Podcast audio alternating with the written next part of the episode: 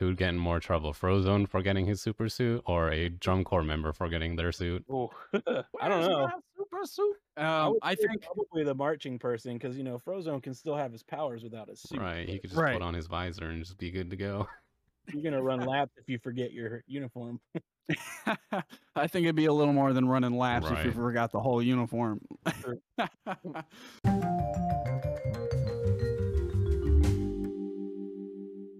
Hello, everyone, and welcome to the Marching Arts Podcast, your guide to all things marching. And today's going to be a fun one. I have a close personal friend of mine, Mr. Christian Stephanos. Uh, his a little bit of his history. I met him at Georgia State. He was uh, my first section leader at uh, at Georgia State. That's how I got introduced to him. Um, he has a uh, very wide history in the marching arts. Uh, marched with the cadets in 2012 and 2013.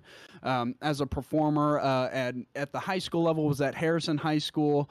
Um, I won't date you there, Christian, on your uh, your graduation date. Um, as an educator, as an educator, started at Kell High School uh, at the band uh, marching band staff at 2012 and 2013. So at the same time, marching cadets. That's I bet that was a, a long couple of years going back and forth between that. Um, moved to East Coweta Visual Caption Head uh, for five years, 2014 to 2019. Um, marched or did visual design and visual caption head with Southern Knights Drum and Bugle Corps from 2018 to 2021. Um, I did see this one. Uh, uh, helped found a drum and bugle corps, Appalachian Sound, um, in 2016, um, and is currently working with Kenai Central High School in Alaska, which is incredible because no one ever really he- hears about anything going on in Alaska. nope, no, they don't. So uh, christian i appreciate the time we're happy to have you on here uh, i'm very excited to go over these topics with you and welcome to the show Yeah, welcome. Thanks for having me. Appreciate being here. All right, so here's my first question right off the top of my head. It says Kenai Central. Are there other Kenai high schools, or is Kenai Central the only one? No, so we have where it's called the Kenai Peninsula, and Okay. in our district we have four high schools. Um, for some reason, ours is Kenai Central. The other ones are not named anything Kenai, so I Huh. do not understand it either. But you know, in the '60s, maybe they had a, a reasoning behind it. So Good to know. well hey so how so how big is this school how big's the program So I actually teach at the middle school as well. So my entire band program is about 130 kids between sixth to 12th grade. Uh, at the high school itself, we have a, an enrollment of about 500, and I have about 60 of the kids in band. Okay. wow So so, this is- so This is my third actually year, so we're still, you know, we're still rebuilding after COVID and everything. And Mhm.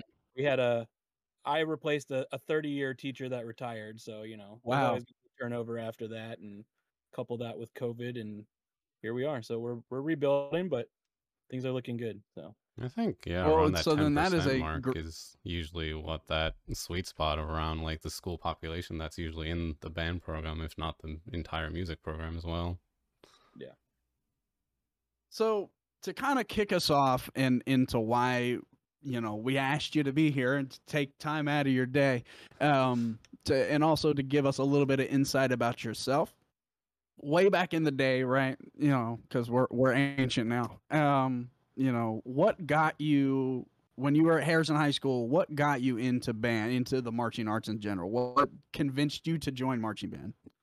So I and I tell this to my my middle schoolers all the time because you know everybody seems to consider quitting band after eighth grade, and I was no different.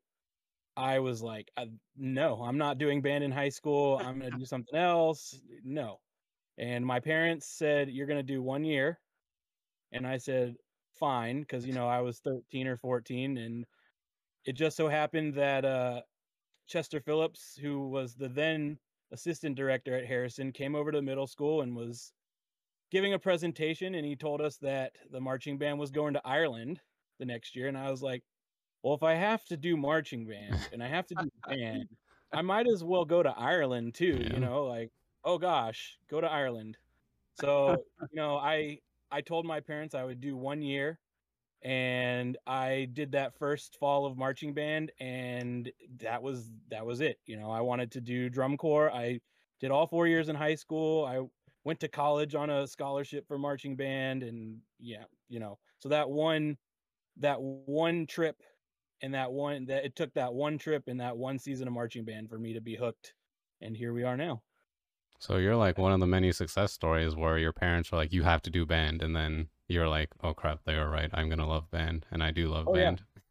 and I I talk to my parents all the like my my students' parents all the time because they're like, well, I don't want to force them. I'm like, just make them do one year in high school, Right. one year in high school band, and I promise they will either love it or they will still want to hate it. Like either way, it's not going to hurt them to do one year in, in high school. hmm So I, I- I press that pretty hard.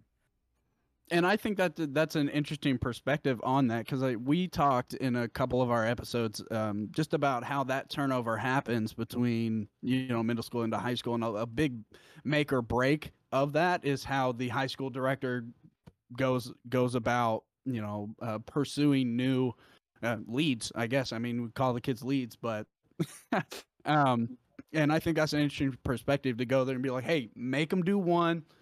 I promise it's gonna they're gonna enjoy it, right? Um, versus I just want to win, so if they come, I don't care. Right. um, I get the I get the some days it's a luxury and some days it's a curse, but I have my kids for 7 years. You know, I'm the only teacher that they get for all 7 years.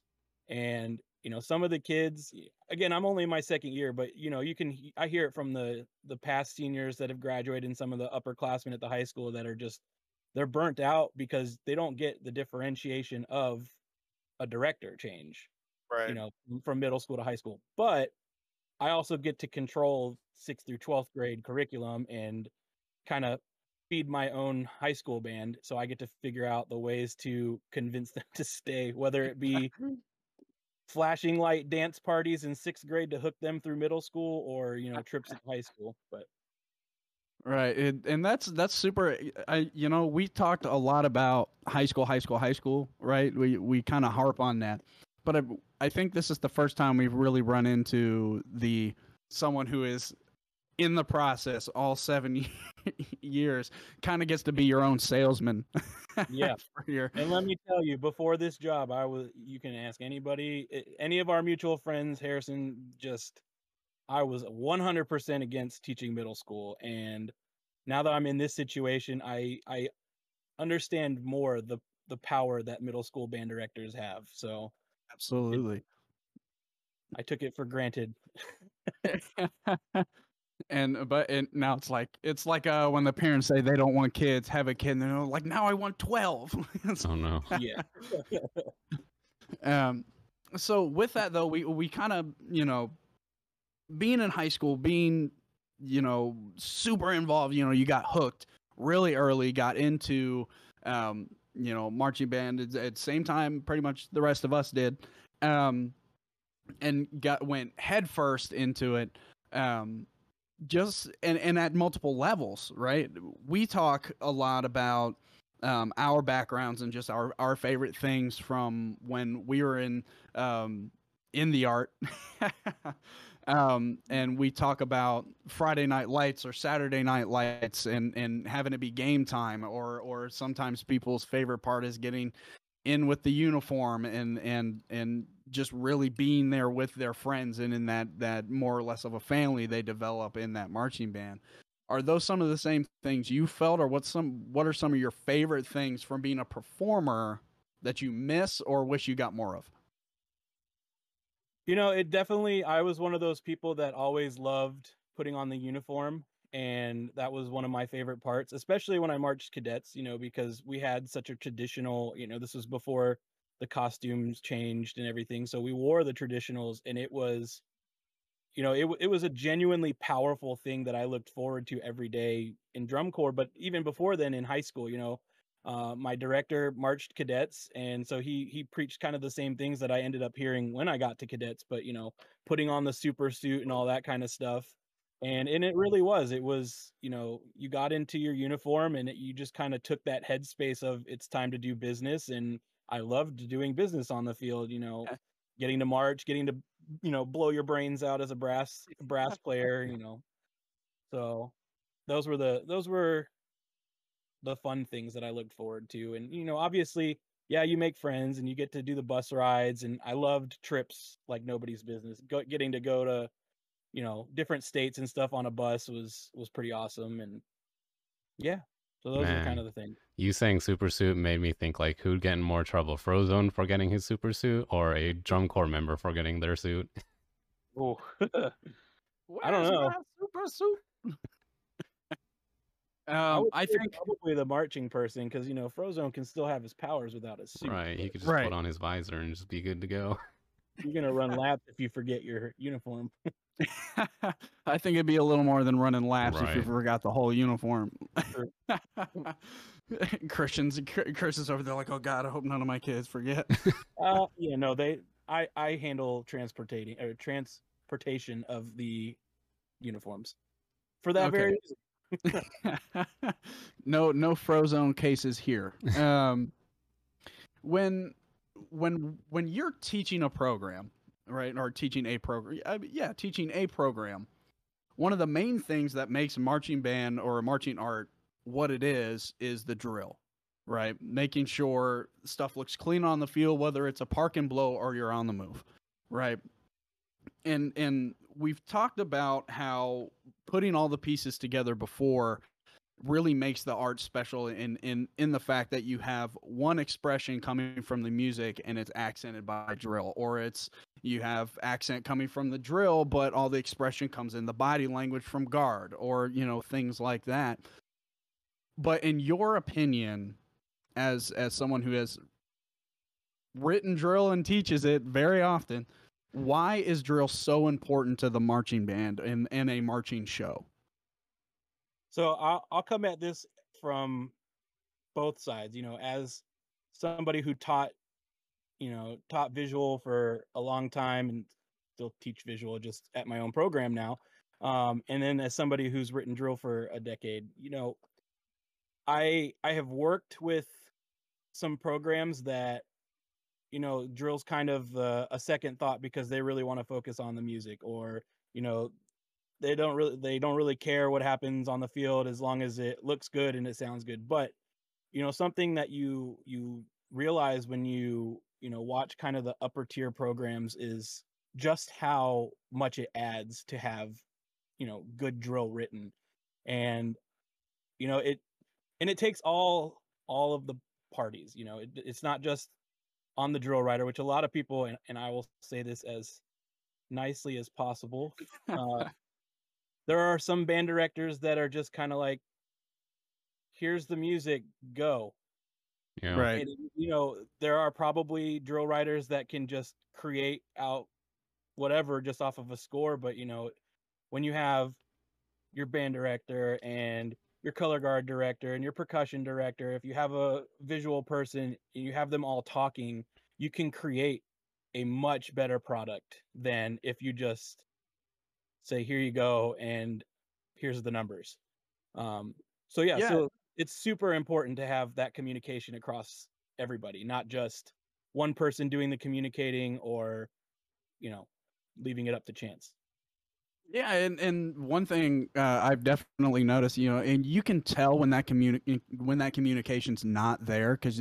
when a rehearsal is run, and we'll talk a little bit about this later. When a rehearsal's run and and people are not on the same page, that that rehearsal is a train wreck.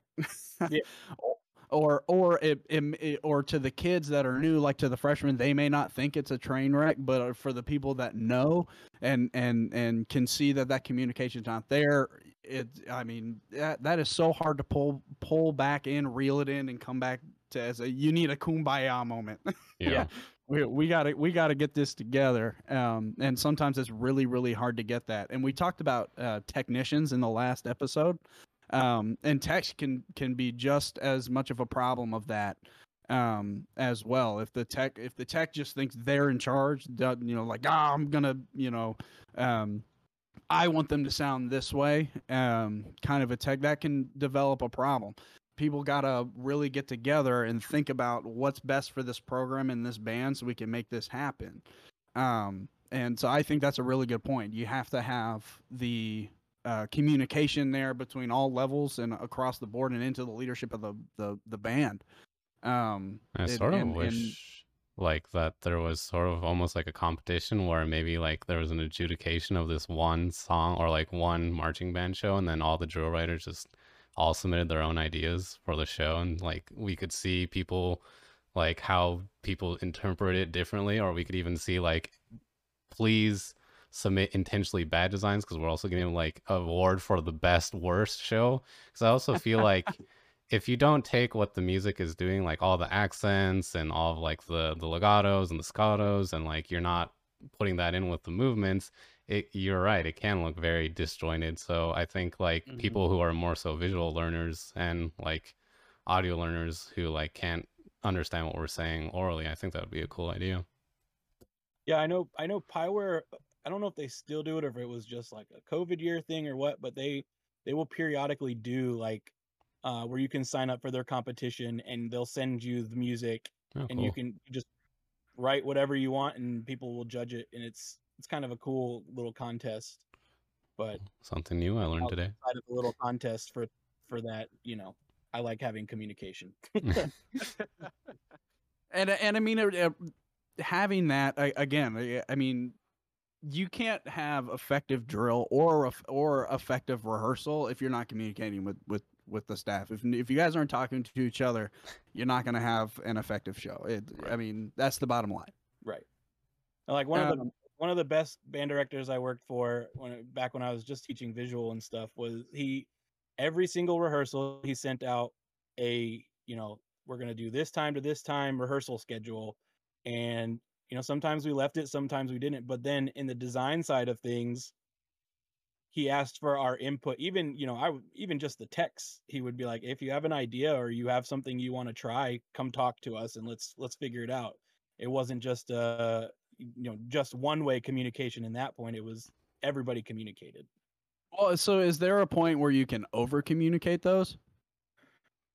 uh it depends. I mean if you're if you're tell like as a band director if you're telling the staff hey if you have an idea come talk to me i mean i don't think listening to any idea is going to be over communicated but you know it, they're probably you know if it's october and the last contest is in a week and you're like i want to change this whole thing.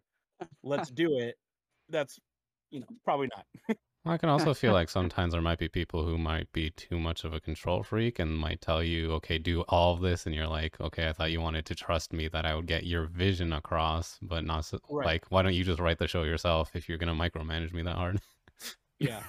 I will say like drill perspective, I I honestly kind of prefer I mean I won't say I prefer. Let me, how how do I word this? I don't mind band directors that send me all the things they want.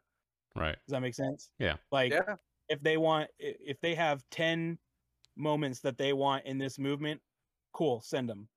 But send me like give me some freedom. Like don't write every single page you want this shape or these people here or whatever. Like you got to trust me at that point because if if you're just giving me every single page you want or every eight measures or eight counts or whatever it is, at that point I'm basically just transcribing what you see in your brain and you should just buy Pyware and write it yourself.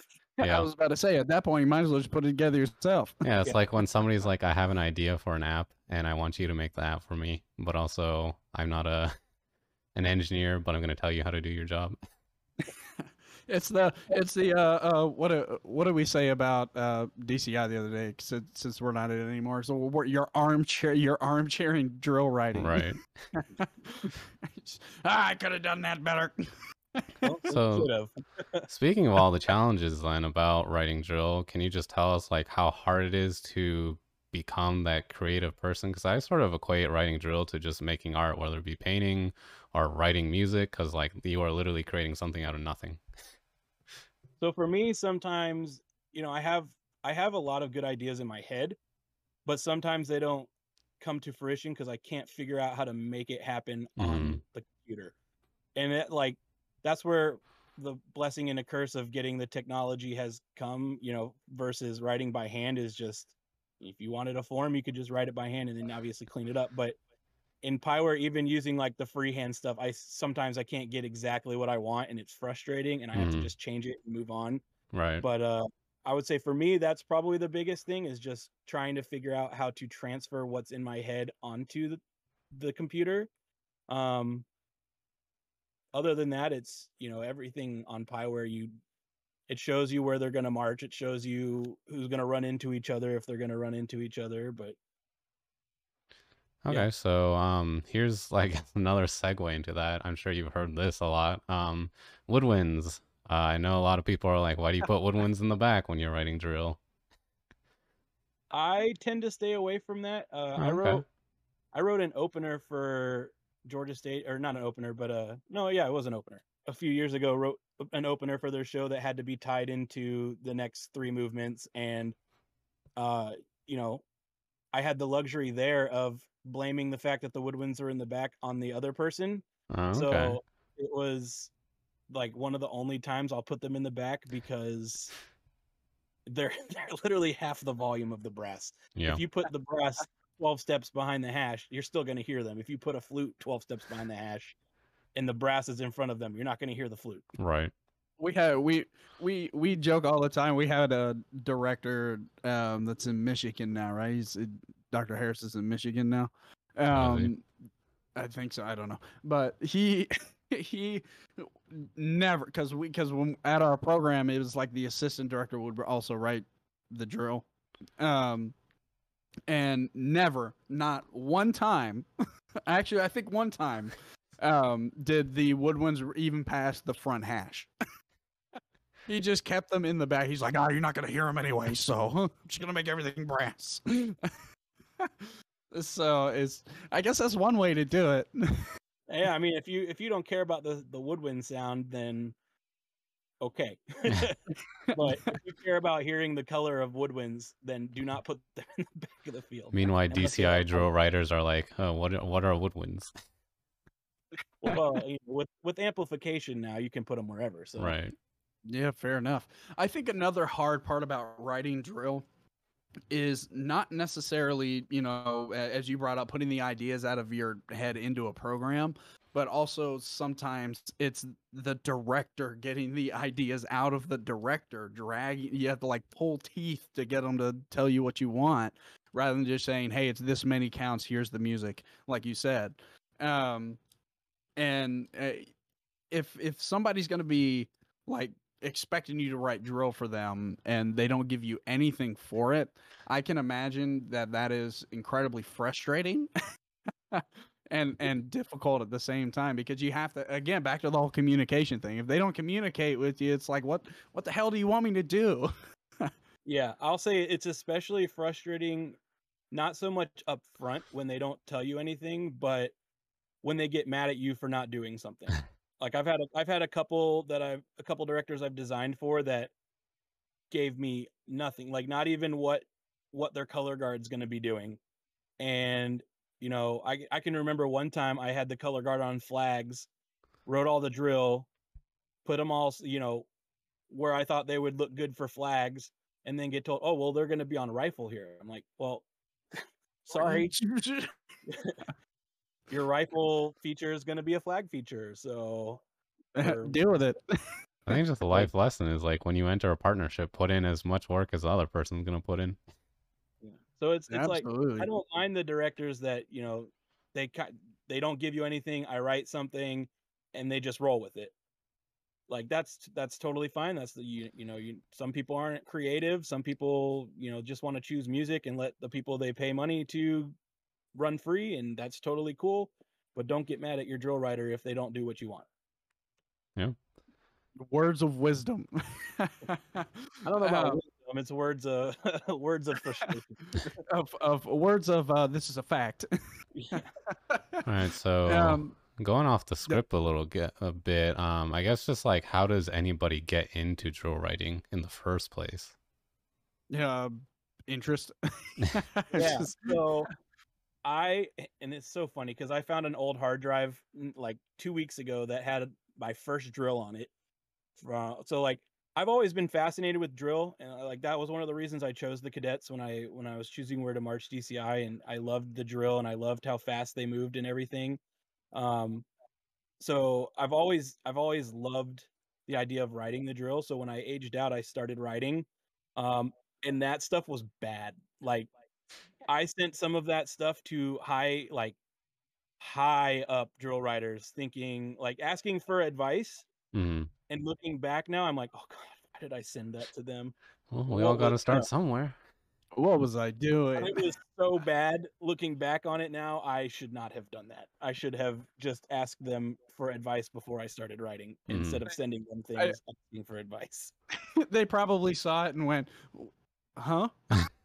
Well, I remember I I'm not gonna drop who it was, but he's he's a probably one of the most well known drill writers in you know in the activity, and I was like, this is bad, but I'm starting. Tell me what you think, and it was like three pages of just bullet uh points. What I like, what the hell were you thinking? Why did you do this? Do this instead.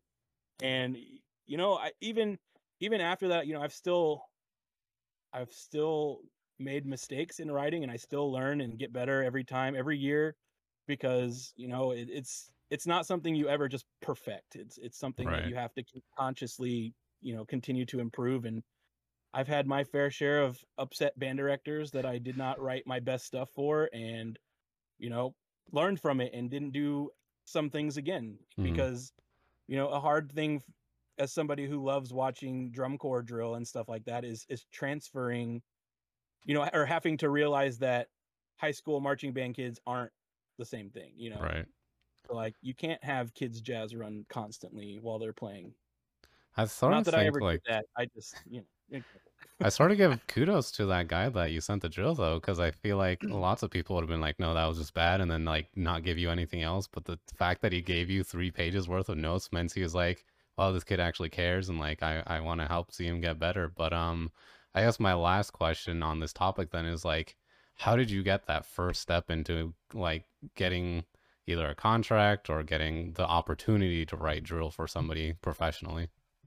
so i was very fortunate that a friend of mine at georgia state when we were in college and undergrad um, was a color guard director and she reached out and we set up a time to kind of go over things and with the band director and he took a chance on me and i wrote drill for three or four years for them and it you know it was a time where i learned a lot and failed a lot and got better and you know if, if without that that band director and, my color guard friend taking a chance on me you know it, i probably wouldn't be writing now Mhm. so Hey, and like that's a big part of something else we talked about too is that whole networking, Networking, aspect yeah. to get anywhere and anywhere in in the band world. It's like it's it's and and you brought up actually brought up two things. So one is uh, the networking because it's who you know a, a lot of times when you get started. Sure if you have a degree from a, a prestigious school that could help you a little bit but still people have to know who you are before they're going to hire you to to run their kids. Um and then the the second point um you know talking about the networking that first pathway that first gig you get can make or break the first i'd probably say five four or five years of of especially in this field if you really screw it up like royally that first time because then they're not going to refer you to somebody else. They're not going to ask you to come back. You i mean then you have to fire it all over again from from square one. So that's really important that i'm glad you brought that up because it's it, it's it's a tough world out there. Yeah i will say i don't outside of my current position because you know other side of the continent nobody knew me. So the, i i got my job in alaska you know just by interviewing and everything but any drill gig or you know teaching gig down here marching arts especially has all been from other people you know referring me and and i cannot stress enough that having that network is is huge especially in the marching arts game um you know it's not it's not like where you just apply and then you interview and they call your references and you either get hired or not like pretty much every staff in DCI, most high school staffs, etc., are all about who you know and making sure you have the right contacts and everything. Absolutely. To get us kind of back on track a little bit, since we kind of went down that a little bit of a rabbit hole, but it was a good one, good rabbit hole.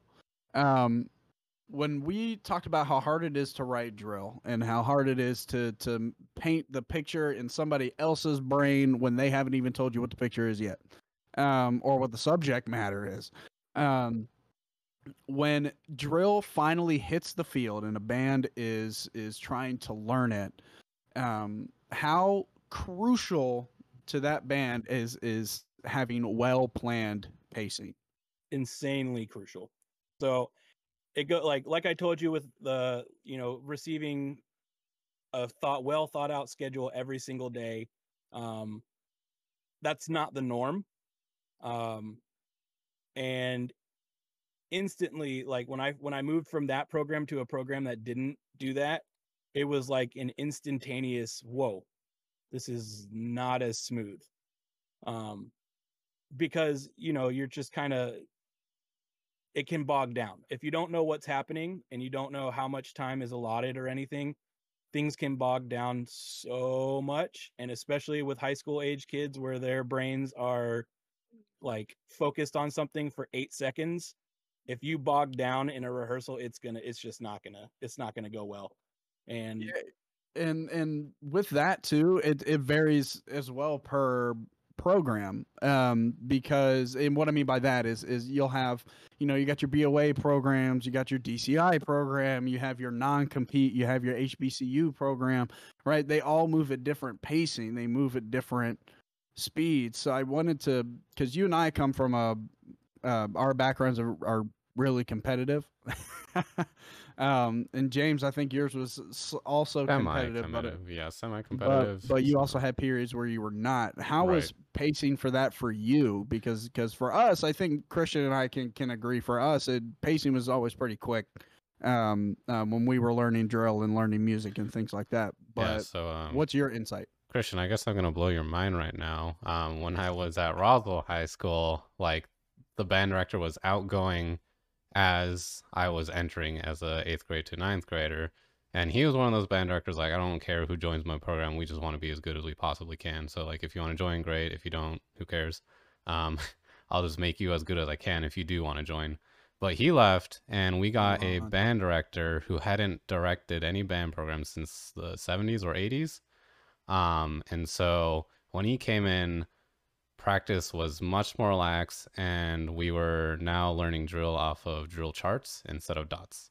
And mind you this is in 2009 um, so just like the older the seniors juniors sophomores were like whoa this is way different. And you know we're not using dot books anymore. Where you're literally using drill charts and you got to like highlight your x and then you got to like look on the next page and then like it didn't really even have instructions for like your steps, it will just be like you have 12 counts to get there. Um, and so I think that pacing was a big struggle, but we got through it. Um, especially us freshmen, we're just like, I guess we're just going with the flow with this. And then he left two years after, so I became a junior. And then our new band director was like, okay, I'm going to bring this program back to where it used to be.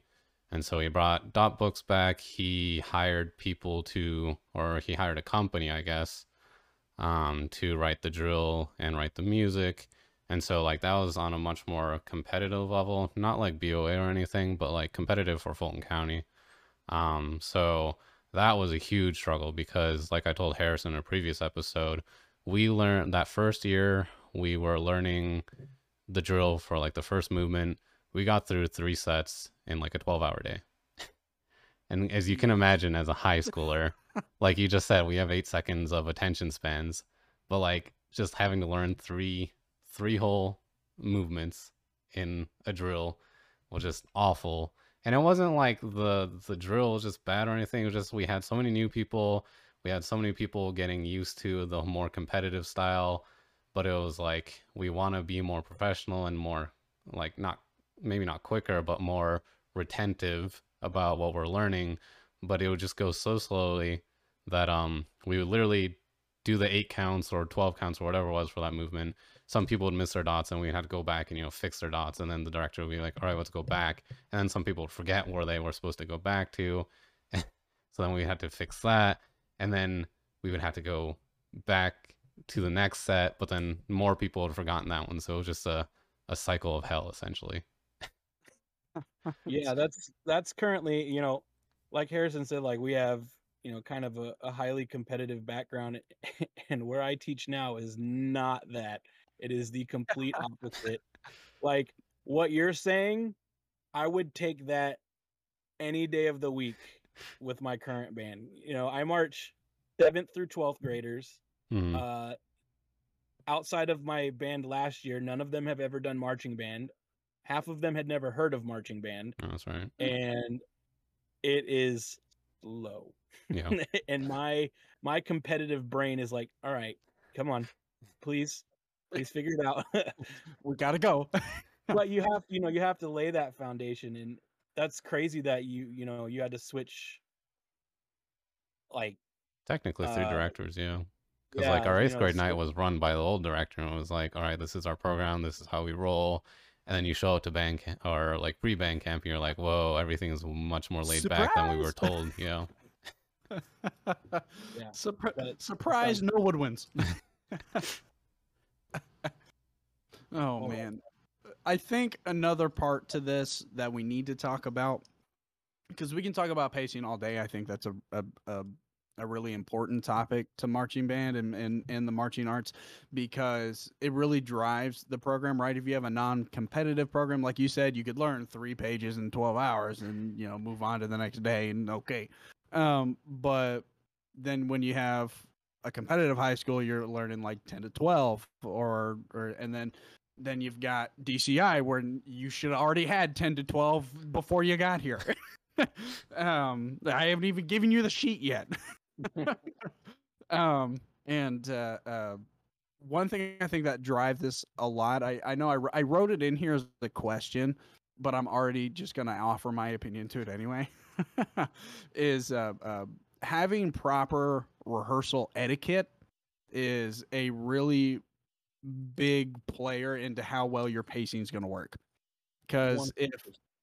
Because if you've got bad rehearsal etiquette, people talking when they're not supposed to. I, I, I remember when I, it, you know, going making that transition from North Cobb to uh, uh, Georgia State.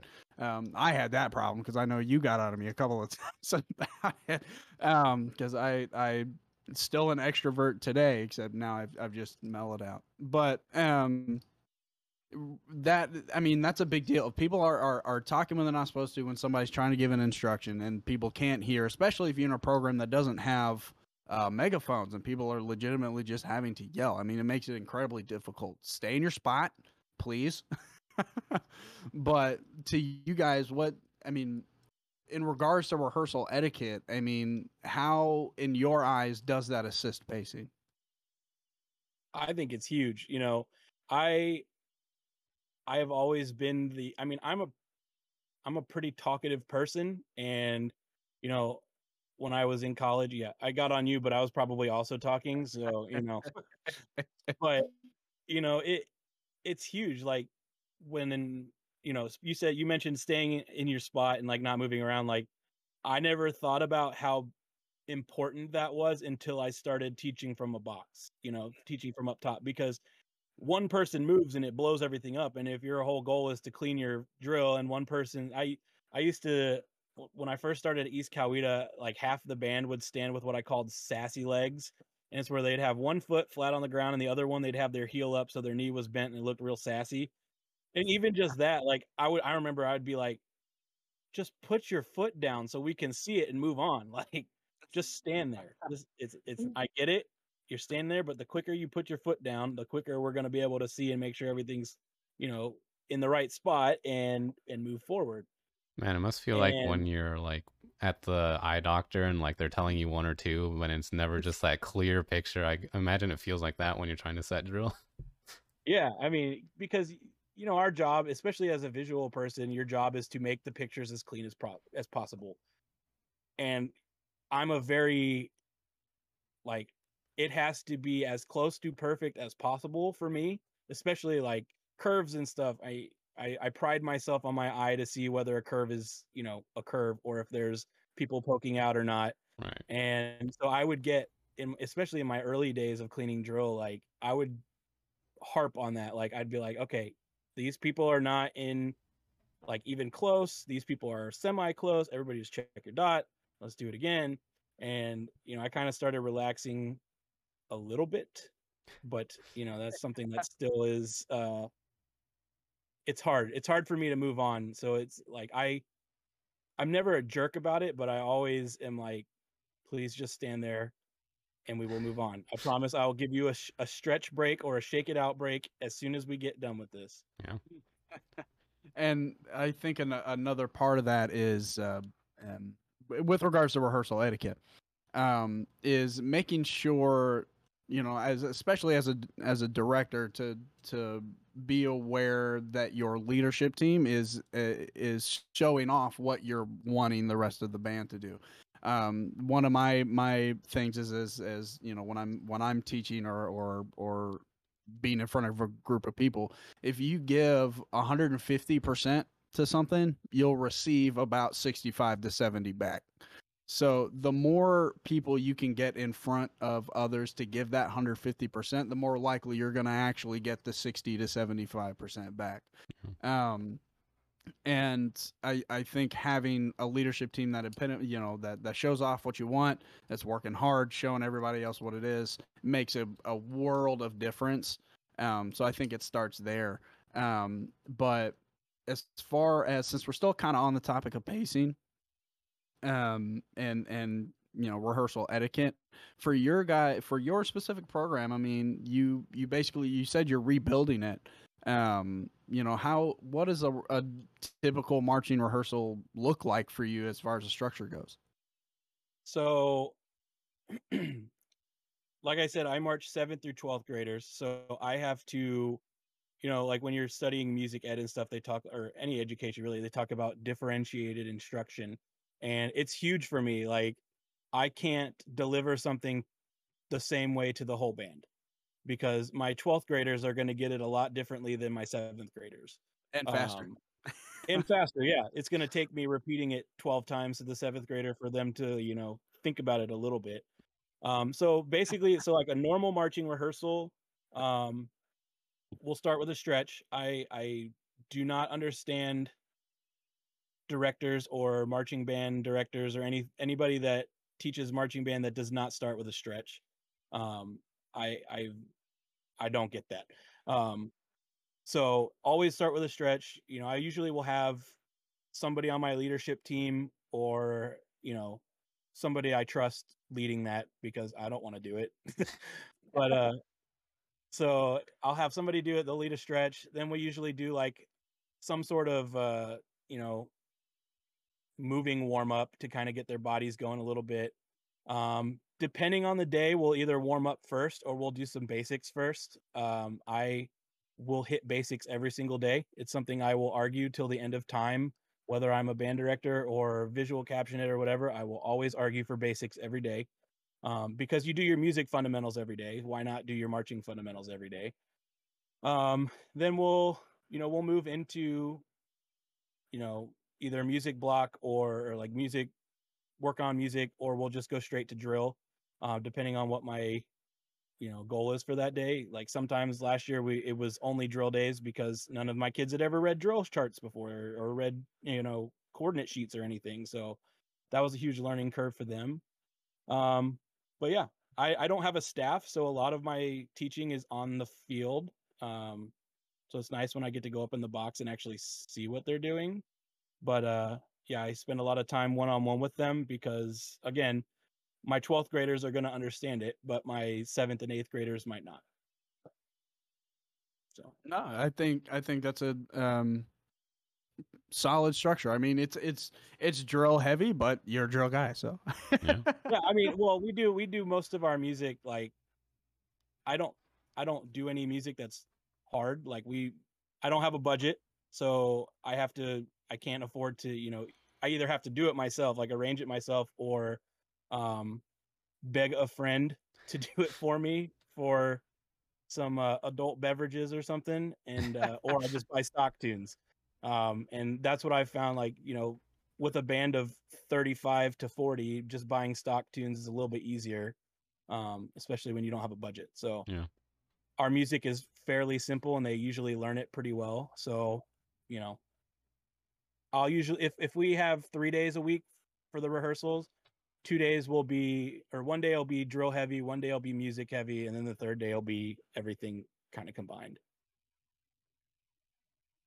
So with that said, and and you know we've we've talked a lot you know about the importance of drill, why it's important, how you know how do you make it happen, um, what's the background, you know. And, you're uh, again, and and James, I'll ask, um, I'll ask you too, and to both of you guys, how does all of that fit together to in to make a band a marching band, right? Because sure, you can say, well, it's drill and, and music and individuals. There's your band. but it's more to it than that. Yeah, so I mean, if if you're just standing still, it you're either I mean, you might sound great, but people go to see a marching band, right? Like it, you can stand in arcs, you can stand in a block, whatever. That's great. Like there's there's bands that do that. That's what they can do and cool. But it's so much more exciting and enticing when you have the pictures. You know, I I know it's like it's huge in college obviously like if you're if you're doing like a Pixar show, you're going to spell out Pixar or Right. you know, we did we did the Georgia on my mind show and we made the state of Georgia. Like there's going to be pictures. And a lot of like competitive bands don't do actual pictures anymore. It's more abstract.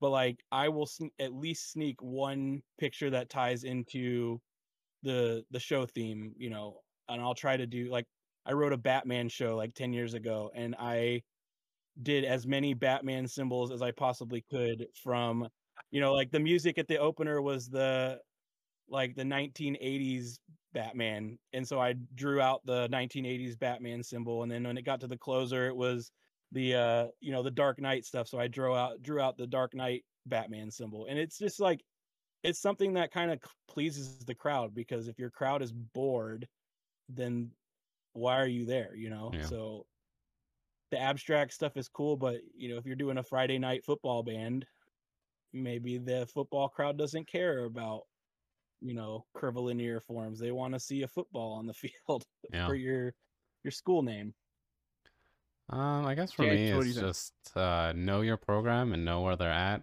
because, um, again, drill isn't just the moving of the bodies; it's also like the visuals included in the the the marching as well. So, like the the quicker you can learn uh, the drill, like where you are on the field, the more you can add in all those extra little elements, like the horn flashes, the body movements, even including like the the marching band members dancing instead of just the guard dancing. Um, so gosh, I'm I'm drawing blanks again today, Harrison. Um, just like just know your program as well as you can, just so that you know the culture. And if you're trying to change the culture, try to make it gradual instead of like an abrupt change. Um, and then just always take input from your staff and your leadership on what's going well and what isn't going well. and input, And- input from your kids too Yeah. Absolutely. It's it, the marching arts is not a uh, is is not a one path fits all uh, uh, industry. um, so Christian, uh, we're we're gonna start kind of wrapping up here in just in in just a minute. So back back towards uh, you specifically here. Um, you are probably one of the more busy people that I know. um, so what for you? What what are you working on now? So outside of my like like we I I'm teaching a band camp next week. So I'm back in Georgia now. I'm teaching a band camp next week. Then I fly back to Alaska and I teach my band camp before school starts. Um, so I'm, lag. yeah, well, yeah. At least it's a direct flight this time. So, but uh, yeah. So I I'm currently working on stuff for my my school band. Um, and then I have five clients that I'm working on for drill, including my own. Um, so you know, I kind of I'll write a movement at a time, um, and just kind of pace myself out with that. So yeah, drill, prepping for school. That's about it. And some more drill. And some more drill. All right, I'll so probably be writing drill until October. So before our last question, I did have like uh I guess just something you probably always get asked, but is like football the same amount of time as it is down here in Alaska? And is it as cold as they say it is? And is it as dark as they say it is? Uh, so we currently get. So the sun will go down about three o'clock in the morning, and it's back up about six. So, but by the time football Dang. season happens, it's about, you know, about ten hours. Hold on, let me make sure my math is right. The sun will go down about ten, and then it'll be back up about five. Oh, okay. So it our season goes from August till I think playoffs are like mid October, like October 15th, something like that. Um, we play all of our games on Saturdays because our our football fields don't have lights. Oh, So, you know, in the off chance that the the sun decides to go down quicker than you know history, um, we play our games on Saturdays, and yeah, usually it's like still in about the 60s or 50s when football season's over. oh, that's So- good to know. Oh, that's that's nice weather. Yeah, it is quite nice. um, so as as we as we get on the way out here, last thing that we'll we'll um, have you leave with us here, um, if you don't mind. what for you, and and we'll keep it PG on this one, is your most embarrassing band memory, Oh, or God. one of one, or one of them? okay. Well, oh Lord, I don't know if I want to say this out loud, but Depends on if you want your kids to hear it. well, when I taught it when I taught at East Coweta, there was like a few years in there where the the low brass who like I'm a low brass person obviously, and so I w- would get a little bit closer with them because I would teach them music too.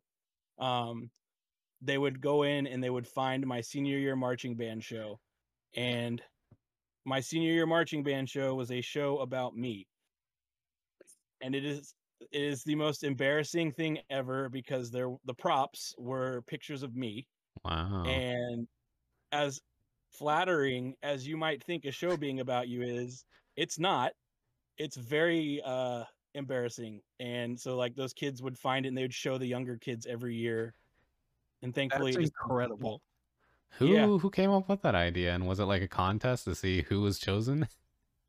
uh so the the source material called for a trombone and i just happened to be the principal trombone that year so Oh, okay. I got stuck with it, which, you know, yippee, a show about me. That's kind of cool who gets to say that, but at the same time, it's it's embarrassing. Right. All right. Well, uh, I won't, I won't say what show it is because I don't want anybody to go look for it. Yeah. Sure. Yeah. So well, um, thank you so much for being with you today, Christian. I think we've learned a lot about drill writing and just running rehearsals in general. So, um, thank you again for being here.